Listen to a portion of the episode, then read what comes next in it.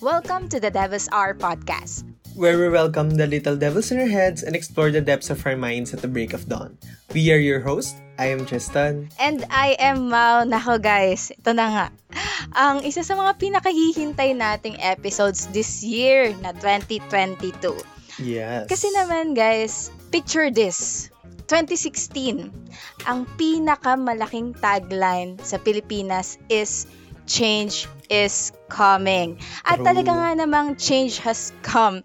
Talagang madaming nagbago dito sa bansa natin. And maybe even in your personal lives, ano, ang daming nagbago.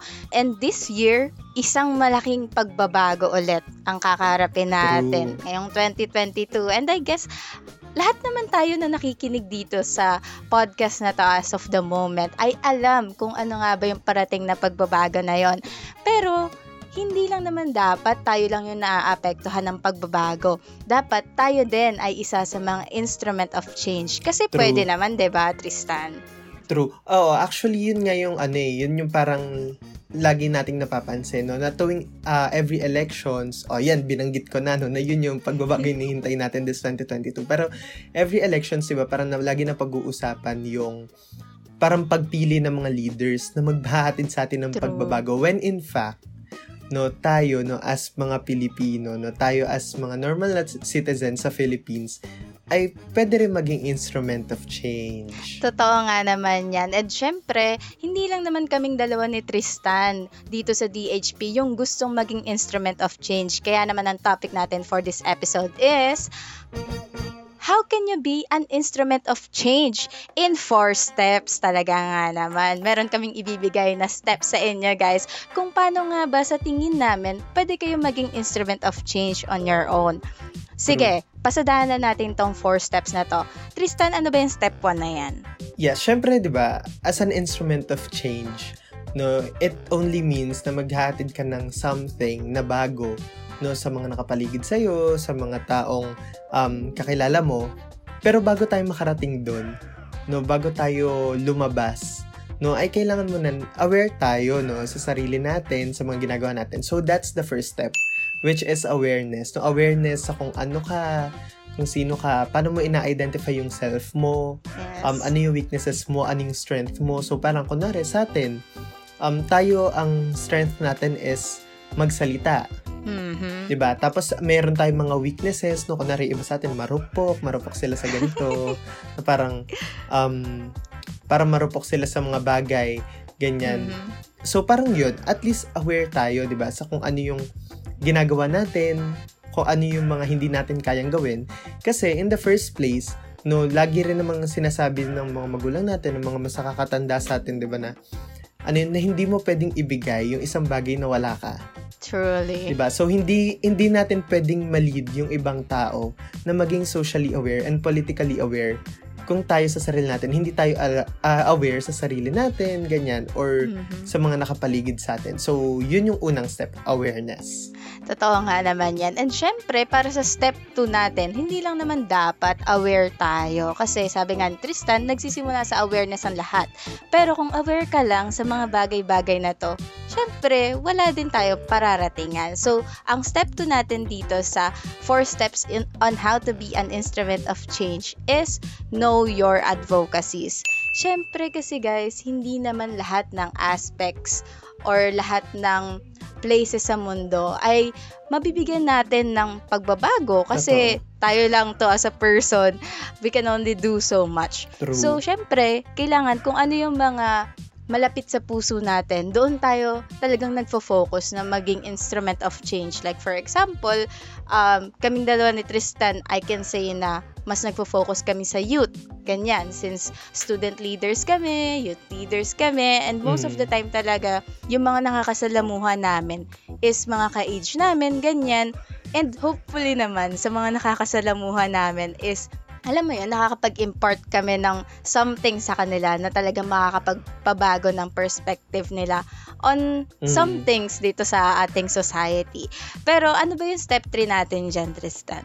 Ayun, siguro um, aside syempre sa pagkilala natin sa sarili natin, sa kung ano yun yung um, gusto natin pagtuunan, ganyan, di ba? Syempre yung pangatlo, which is yung step 3 natin ngayon, is to capacitate yourself. No, so syempre una dyan is um, pag alam natin kung ano kung hanggang saan lang ba tayo um, makakapunta or kung hanggang saan lang ba natin kayang gawin yung mga bagay-bagay. Kasi alam mo yun, kapag may times na parang um, akala natin kaya nating gawin lahat, doon tayo pumapalpak. True. Kasi nagiging half, um, ang tawag yun, half-baked, Mhm. di ba? Yung mga ginagawa natin, leading, na hindi tayo nakakapag-make ng ganong impact sa ibang mga tao, sa mga nasa paligid natin. So, unang-una, kailangan nating malaman kung ano yung mga boundaries natin, kung ano yung limitations natin. 'di ba? And, syempre, after mo malaman yung mga boundaries mo, no, next done is to go beyond that. Mm. 'di ba? Kasi as an instrument of change, no, you don't want na maging stagnant lang, 'di ba? You don't want Truly. na um, manatili sa status quo, 'di ba? So gusto natin lagi na magdala tayo ng change beyond our comfort zone, our boundaries and our limitations. So 'yun. And then next doon siguro is um ayun, yung pagbibigay natin ng knowledge sa sarili natin. Kagaya nga na nasabi natin, 'di ba?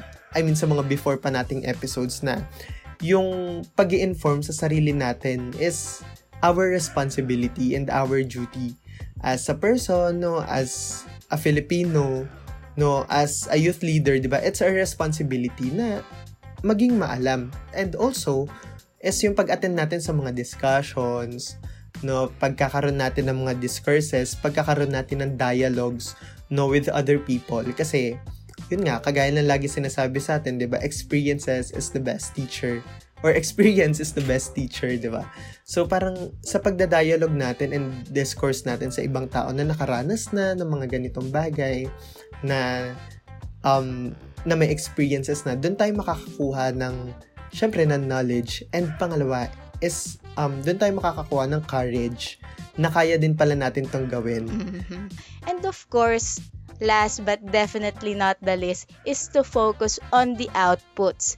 Siyempre, unang-una, kailangan nating bumaba sa mga communities na malalapit sa atin. For example, sa amin, pwede kaming pumunta sa mga communities na malapit sa PUP and makipag-usap dun sa mga taong talagang na-experience tong mga big societal problems natin, kung bakit nga ba True. ganun yung tingin nila sa panglipunang problema na, na to. Kasi iba talaga yung perspective ng mga tao sa um, laylayan kasi sa amin na masasabi nating mas privilege and kailangan natin bumaba sa communities natin kasi sobrang iba yung realities nila sa realities natin. Totoo. Totoo.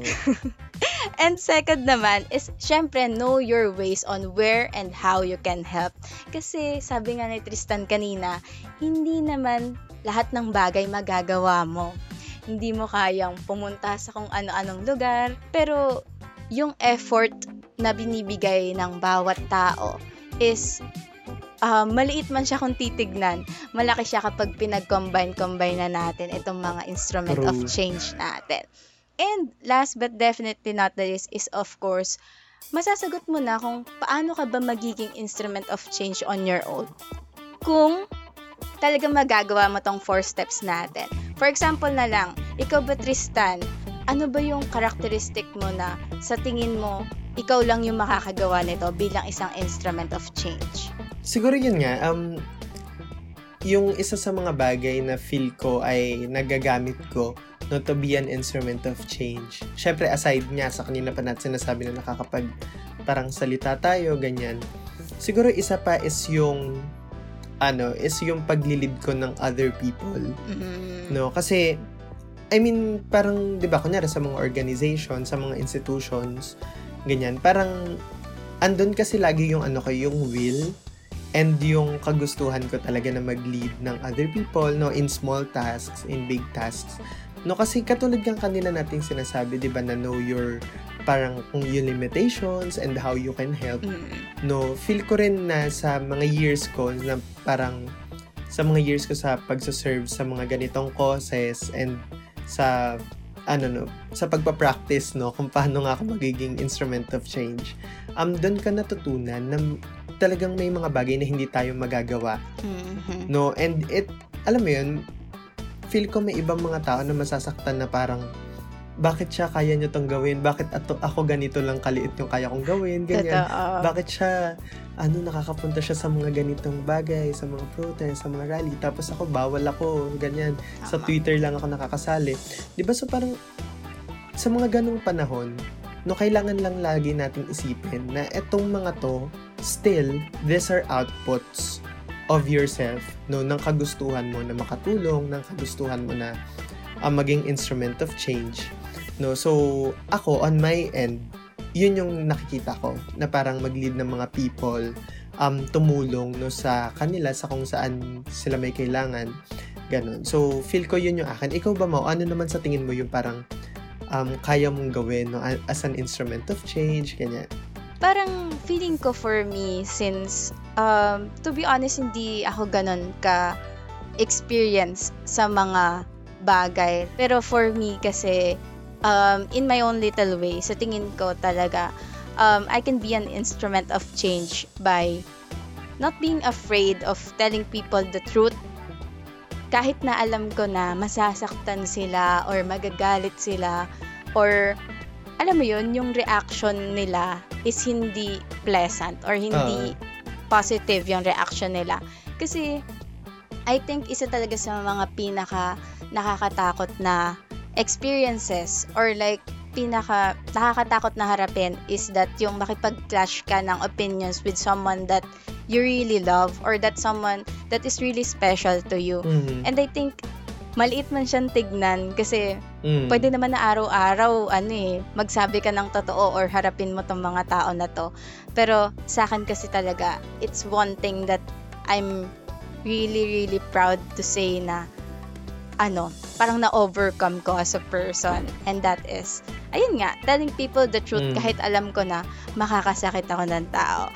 True. At saka, alam mo yun, parang, no, since naniniwala naman talaga tayo na everyone is an instrument of change, um, feeling ko ngayon darating na election talaga, no, wag nating iasa sa iisang tao yung Mhm. pagiging, ano, yung pagbabago na gusto nating mangyari, no, yung pagbabago na gusto nating makuha. And, feel ko, ano, yun na lang din yun, no, siguro, as conclusion na rin ng episode natin today, no, gusto ko lang ding masabi na parang, um, to be um to give change no sa society or sa country natin. Um hindi siya maliit na bagay. Um Mhm. at hindi rin siya tawag dito wag nating sabihin na maliit lang yung nagagawa natin kasi katulad ng ano no katulad ng mga quotes diyan sa Facebook sa ano sa Twitter no na yung isang drop lang ng drop or isang droplet lang ng water it creates a ripple effect no so Tama. wala man ngayon or hindi man natin nararating ngayon yung pagbabago na gusto nating marating, um, darating at darating din yon sa kung kailan man. No? And kailangan lang nating ipagpatuloy yung pagiging instrument natin of change. Grabe talaga ang mga usapan natin for today's episode. Pero I guess that wraps up this episode for today. And if you want to suggest topics for DHP, message us on our social media accounts at DevisRPod on FB, Twitter, YouTube, and on your favorite podcast streaming apps. Yes, true. And we also upload every first and third Friday of the month. At syempre, dahil nandito ka na lang din, no, might as well subscribe to our social social media platforms. But with all of that said and done, again, we are your host. I am Tristan. And I am Mao, and always, always remember, you never know what you'll get from the Devis R. Bye, guys! Bye!